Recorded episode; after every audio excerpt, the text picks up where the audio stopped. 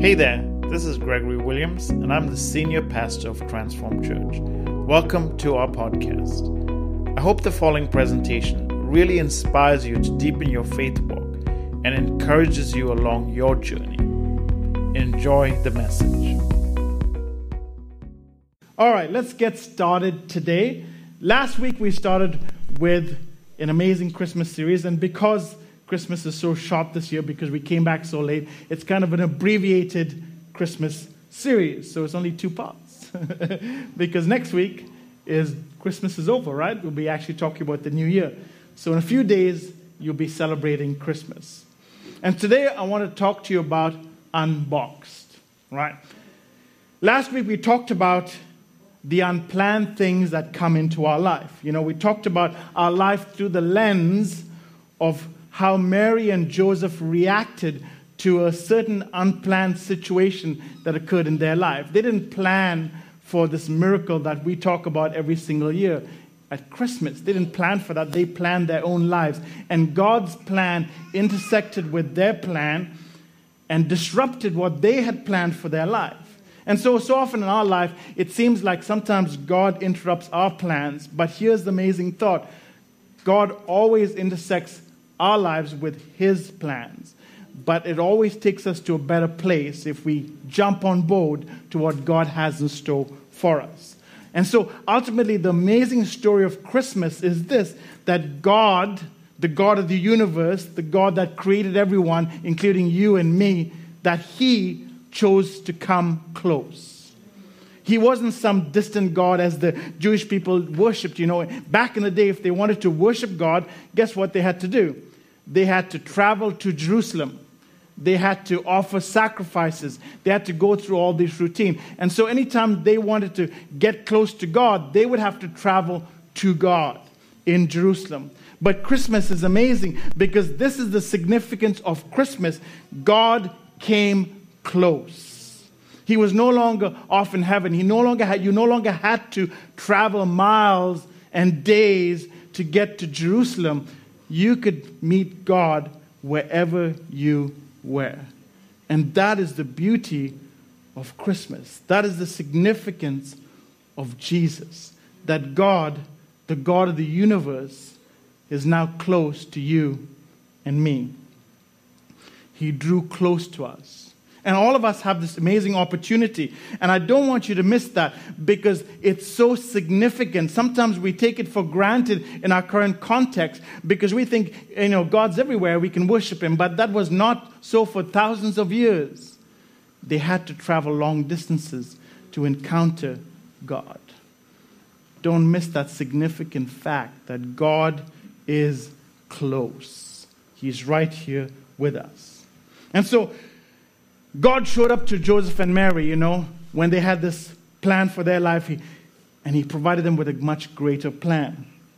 And now they're both committed. Last week we saw how it disrupted Joseph's life. You saw how it disrupted Mary's life. There was a lot of angst and you know uncertainty involved in that. But when God shows up and confirms that his promise, now they're committed to God's plan. They've put their plan on the back burner and they're moving ahead. They invested. This Joseph that we see now after uh, God shows up to his life is a completely transformed Joseph. He's committed. He's no longer hesitant. He no longer knows uncertain about what his future holds. He's not questioning God. He's not questioning his relationship. He's not questioning whether things are going right in his life. He's fully committed. And so Luke shows us what happens next in the Christmas story in Luke chapter 2. And it says this In those days, in Caesarea, Caesar Augustus issued a decree that a census should be taken of the entire Roman world. This was the first census that took place while Quirinius was governor of Syria. And everyone went to their own town to register. So Joseph also went up from the town of Nazareth in Galilee to Judea, to Bethlehem, the town of David, because he belonged to the house and the line of David. You know, Jesus came through that wonderful line. And Luke documents that for us because he wants us to understand the significance. And if you remember, God's promise to David was that he would sit on David's throne. So Luke tells us he has come through David's line. So Joseph and, and Mary, he went to register with Mary, who was pledged to be married to him and was expecting a child. And so, as you know, Joseph, being part of David's line, he had to go to Bethlehem to register for this Roman census. And if you know anything about the journey from Nazareth to Bethlehem, it was about 100 kilometers. And to us in modern day, 100 kilometers is not much at all. You know, we could make that in a couple of hours, less than that if we drive, you know, with any kind of enthusiasm. But from Nazareth to Bethlehem was a very rocky journey, and it considered going uphill as they traveled up to Bethlehem. And this would have been through rocky terrain and especially more difficult for a very pregnant Mary because she was about to give birth. And it would have been a long and difficult journey. It would have taken them approximately five days. You know what we can do in five days? I can travel around the world probably twice in five days. But it took them five days to travel 100 kilometers because it was difficult terrain. They had to travel slowly, and Mary was very pregnant.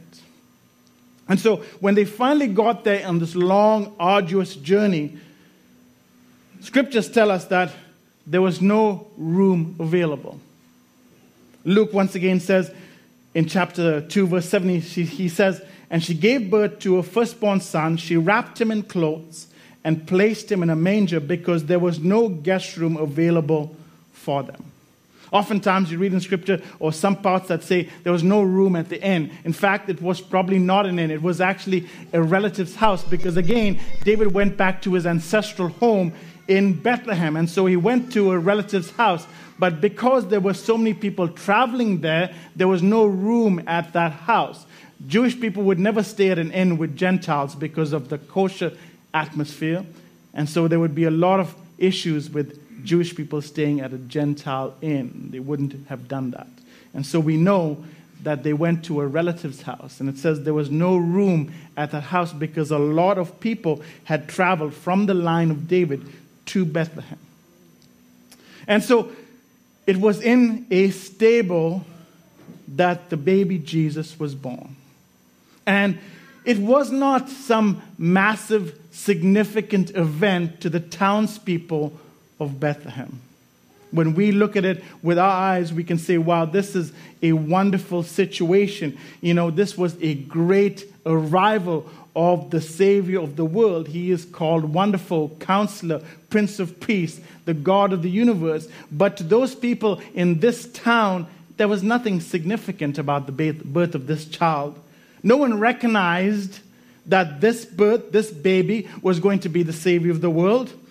No one realized that this was God's plan to change the history of the world. This was just another baby being born in a small town. In fact, babies are being are born in small town and big cities all across the world, and it's not a major significant event except for the parents and the family. Babies are being born right now. You don't care about it. And so it's the same thing. No one cared. In fact, God showed up to shepherds in the middle of the wilderness as they were tending their sheep to tell them that something of significance was happening. There was wise men known as magi who studied the stars and prophecy, and they read through the ancient scriptures and the ancient Jewish scriptures, and they predicted and, and realized that this time was going to be significant for the birth of a special child. And so they traveled.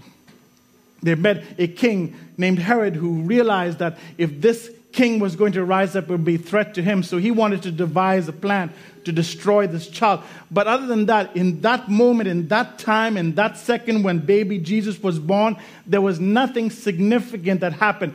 No fireworks broke out. There was no band playing. There was no carols being sung to the birth of this child. They didn't even realize how significant it was because they relegated them to the stable. There was no room for this precious child in any home. What was happening, we understand, was, of course, the census at the time. And so, like in the first Christmas, our lives are filled with many things because they were busy trying to get their affairs in order to present themselves for a census. And so they were busy taking care of everything that was due, due in their life. And so in our life, sometimes we get to Christmas and we rush around, don't we? Trying to get presents and trying to take care of this and trying to take care of that. And we need to have the best food and we need to have our tree prepared and we need to have presents for this person and that person. And we need to write our list. And, and maybe we are so busy, we miss the arrival of God in our midst. We don't catch on sometimes when He nudges us or whispers to us. Do we recognize Him when He speaks in the busy season of our life? And here's the beauty of Christmas and the challenge of Christmas. We're celebrating the arrival of Jesus, but oftentimes we don't make room for Jesus in our life. Because we're busy filling that season with things we need to get done and not pausing to hear from Him. Our lives are filled with planning things. And if you're like me, Christmas is when you get bombarded with catalogs and flyers. You go to your letterbox, there's a ton of stuff. I don't know if there's any trees left in the world after Christmas because there's tons of stuff that you get in your, in your, you know, your letterbox and you can go through it and you can sit there and, you know, sometimes my wife brings them in and oftentimes I just take them from the letterbox straight to the recycle. Yeah. But at Christmas time, they're there in the house, and I look through them, you know, and there's catalogs from everything you could possibly want, you know. There was a catalog that said, You need a new hedge trimmer. I was like, Okay. And you need a new workbench in your shed. I'm like, That's great. I think I need a new workbench, but I also need a shed. So maybe I don't have a shed, so maybe I need a shed before I can get a workbench, you know. And maybe you need the latest gadget and the latest uh, iPhone or the latest Samsung and you know the, that watch that you need or that fancy hair dryer that does something that other hair dryers can do. And you know this is what you need in your life and, and all this stuff. You know the bad thing about social media, you know what it is? Social media tells you what you don't have and what someone else does. Not just in your community, not before it was just what happens in your neighbors, but now you can see what happens across the world. You can see what celebrities have and you don't have. You can see what people across the world in, in different countries have, and you're thinking, well, they have that, I want this. And so now it's cool to get the stuff that's most high tech. You know, it's not that the other stuff is bad, it's just that this is newer. It does something faster. It gets your emails 0.05 seconds faster than your old phone. You know, it takes a much better picture with a new camera. It's not that your old camera phone was bad, but this phone takes it with new angles and has different filters. And so that's what you need. And if you don't have this, you're not cool. So Christmas has become all of the stuff that we need in our life more than anything else. You know, let me tell you, and for young people, Back in the day, this might be shocking to some of you, right? People kept things until they broke, right? They didn't get rid of it because they wanted a new version of their old thing. There's nothing wrong with it. It's like, I just want a new phone, so I'm going to iPhone 12. I still have the 11, but there's nothing wrong with the 11, but I want the 12. You know, back in the day, people kept things till they broke. And then they did something ma- major. When they broke, guess what they did? They didn't throw it away. No, no, no. They fixed it. Right? When things broke, they took it to someone to get it fixed. And then they used it again. And if, then, if it didn't work when it was tried to be fixed, then they bought a new one. They bought one when they needed one, not when they wanted one. Right? So often we buy things because we want them, not because we need them. And then, even when they wanted something and they didn't have it, guess what they did? They improvised. They try to figure out stuff. I remember my grandfather working out things and fixing things and, and inventing things. I think invention happens when we actually are run out of stuff that we can use, so we have to come up with new ideas to try new things. Our brain works better. We're not consumer based anymore, we're actually working towards productivity. And when we are thinking about consuming, we never actually grow because it's all about getting. We don't contribute because it's all about getting something. You know? And here's the thing if you are a Jesus follower, if you're a Christ follower, Scriptures tell us over and over again our priority is not to lean into the ideology of this world, but it's to lean into Jesus. It's to lean into what He came to do, and that is to have an amazing relationship with the God of the universe.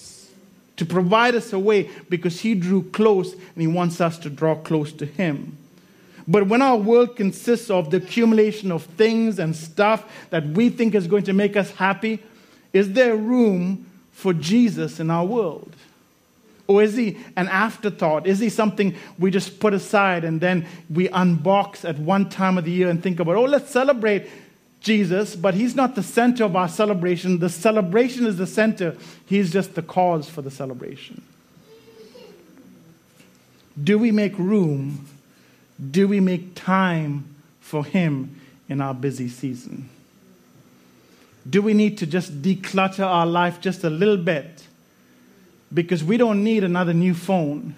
We don't need that new decoration for our tree. We don't need that new shed to put our stuff in that we don't need, that we might think about we might need one time.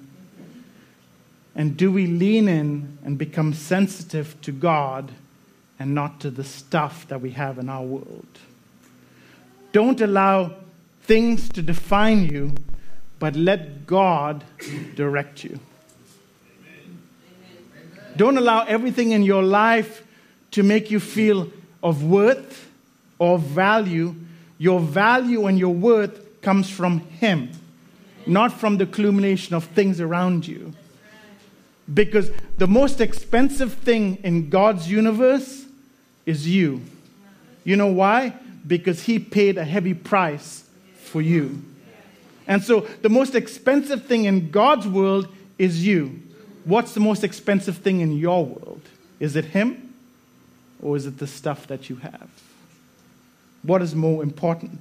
Is there room in our celebration for God to speak to us, to nudge us, to lead us in the direction in this season where we talk about him, where we celebrate him, is there room in our world for Jesus to move us in the direction that he wants us to? When we sit down and celebrate with our family at Christmas, do you invite Christ in? Do you pause and say, let's think about the significance of our season? Let's reflect on what this me really means. A few years ago, I saw a newspaper. It was a cover of a newspaper. It says, The real meaning of Christmas. And it was Santa Claus. and that's what everything around us says because Santa Claus, guess what Santa does? Santa brings you presents. And that's what we all want, right? We want boxes under the tree that we can open up on Christmas Day and, oh, look at this, and this is great. And we throw our old toy to the side because we have a nice new toy.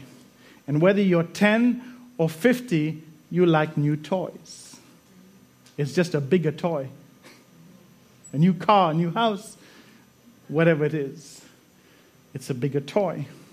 When we celebrate this season, do we pause and invite him in? Is there a box under your tree that you unbox that says, This is about Jesus?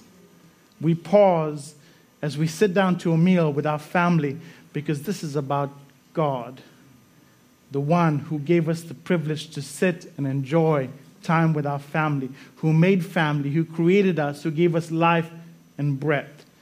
Is there room at your table for Jesus? You know, Luke, I'll remind you again of that scripture, Luke 2, verse 7. It says this And she gave birth to her firstborn son she wrapped him in cloths and placed him in a manger. And here's a significant part because there was no guest room available for them. There was no room for Jesus in his own universe. There was no room for him in the world that he created. There was no room for him, even though he gave life and breath to every single creature they relegated him to the animals because this was just another child that came into the world. And as we reflect this Christmas, as we unbox our life and our world and everything that we possess and everything that we have and everything that has come into our life from Him, do we have room for Him in our world? Have we made room? Is probably a more significant thought. Have we made room? Have we created space? Have we made time? Have we paused? Have we reflected? Have we thought about the significance of who He is and what He's done and why He's here? Is there room for Jesus in your heart, in your home, and in your life? I want you to reflect on that as we go into Christmas. And as always, I want you to understand that Jesus came to be portable. What does that mean? He means that you don't have to go to Jerusalem anymore to connect with Him. He's portable, He's with you all the time. That is the major difference when Christ came. God was portable, and His Word is portable. And so, as we move into Christmas, I want you to take something with you into Christmas this season. I want you to have a moment, if you will, if you could, if you want, to invite Him into your gathering. As you sit this Christmas, maybe take out your scripture and read a couple of scriptures to remind your family that it's not about all the stuff that we have. The stuff that we have is because of Him. The gifts that you get is not because of Santa Claus. I'm sorry to burst your bubble, kids. It's because God blessed us and we're able to provide you with good things. The reason we have a house over our head that other people in the world don't have or are not privileged to have is because of Him. And so let's pause before we consume the food that He provided Let's pause before we drink the drink that He's given us. Let's pause to enjoy the family that He's put into our life and give a moment and a thought for Him. Let's unbox the real significance of Christ in our family, in our meetings, and in our time. So, this Christmas, as you gather with one person, 10 people, a whole crowd of people, whether they are Christ followers or not, take a moment and bring Christ in because it's going to shine a light. Whether it's a short prayer, whether it's saying, hey, let's remember why we're celebrating. It's not Santa, it's Jesus. And so I want you to take something portable into your week. I tell you every week do this. And I want you to come take your notes and take it into the week. It's not going to change your life if you don't take it with you. It's, you see, the Jewish people, they went to Jerusalem when they needed to worship, but then they'd go back and do the same thing. I don't want us to be, as Christ followers, follow the same pattern as the old Jewish scriptures because they, you don't have to come to church every Sunday. Go, I came to church and now I'm okay. I'm going to go back and do what I want. No, Christ is portable. You take him with you.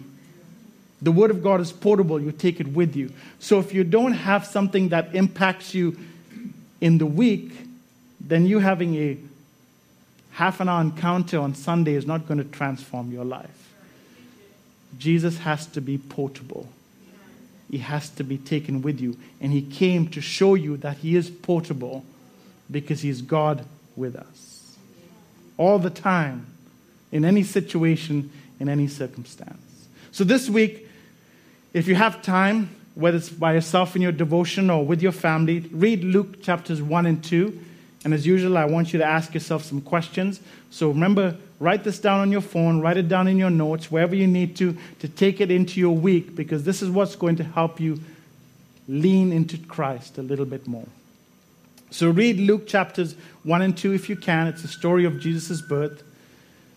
And answer these two questions. Number one, how can you make room for Christ in your week? How can you make an intentional decision to make room for Christ in your week. Maybe it's taking an extra second to pause when you wake up this week and thank Him. Maybe it's, as I said at the table, sitting down and, and reading a couple of scriptures to your family to show them that it's not about the stuff they got, but it's the significance of who Jesus is. Maybe it's late at night before you go to bed, spending a few moments thanking Him. And number two, this is an action. How can you display His love to someone this week? How can you display His love to someone this week? Maybe it's just telling someone, Merry Christmas, Jesus loves you. Maybe that's all it is. And not stopping after Merry Christmas. You know, these days they don't even want to have, say Merry Christmas. They just take out Christ and put an X. don't put an X on my Jesus. it's about Christ. Amen? So, how can you display His love to someone this week?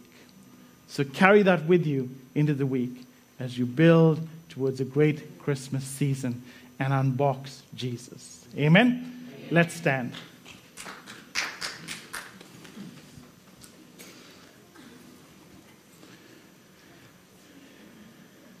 Let's pray together. Let's think about the fact that, you know, when Jesus arrived, there was no room for him. And let's think about how we can create room in our life, in our family, for Jesus and who he is. Now let's pray together. Heavenly Father, Lord God Almighty, Father, I thank you, I bless you, I honor you, and I worship you. We acknowledge that you are God and you are the creator of this universe. And we lift you up and we magnify you. But Lord, help us carry you wherever we go. We don't want to come on Sunday and just encounter you and then depart from your presence. We want to continually be in your presence. The psalmist said in Psalm 91 He who dwells in the secret place of the Most High shall abide under the shadow of the Almighty. And we want to dwell in your presence every moment of every day. And we want to pass on that significance to those around us, whether it's our children, whether it's our family, whether it's our co workers, whoever we encounter this week. We pray that we'll be a light and a hope, especially in this season where many are left alone, feeling uncomfort, when you are the comfort and source of hope to all. So we thank you, we honor you, and we bless you. We pray for your church. We pray for every single one that's gathered today. Would you bless them, encourage them? Let them know that you came to draw close into their life, to bless, encourage, and uplift them. We give you praise and thanks for all that you do. In Jesus' name we pray. Amen. Hello again, and thank you so much for listening. I really hope that message has encouraged you. Would you please take a moment to subscribe to this podcast and leave us a review? This really helps others get exposed to this uplifting message. I would also love for you to share this message with a friend or someone you think would be really inspired and blessed by this. Sharing this on social media like Facebook really does help others also get this free content. I'm honored you chose to spend some of your valuable time with us. Have an amazing day.